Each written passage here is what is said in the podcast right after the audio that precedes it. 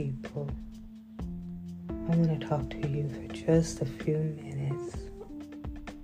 Some of us know the story of Esther.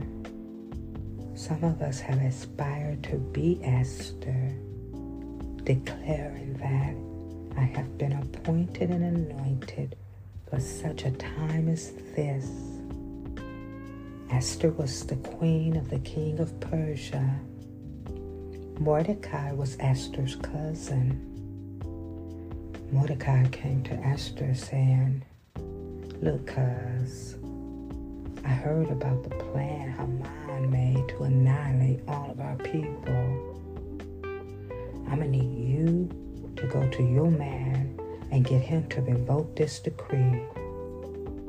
Esther said, I am not about to step to him out of order. Mordecai responded, Well, if you don't do it, cuz somebody gonna do it.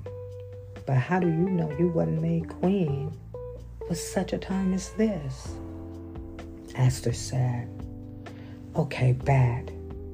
Go tell our peeps we're gonna all go on a three day fast. And if I die, I die. So Esther goes to the king. She prepares a feast, a two day feast.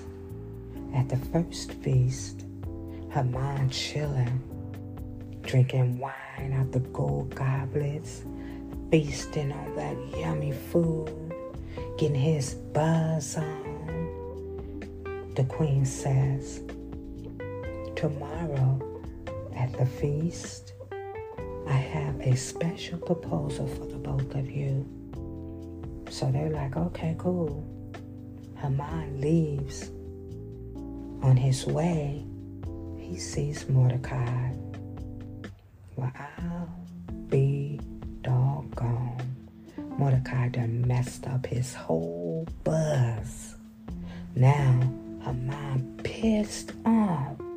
So he demands that a stake be built so that Mordecai can be impaled upon it.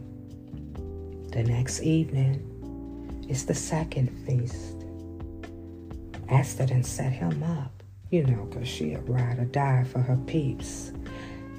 She tells the king, well, actually, I'm Jewish. The king is like, um, my man, Haman, I know you don't think it's about to go down like this. So the king writes another decree, the decree that gives the people of Israel permission to protect themselves against the oncoming attack. In the meantime, the king commands that Haman be impaled upon the very same stake that he had built for Mordecai.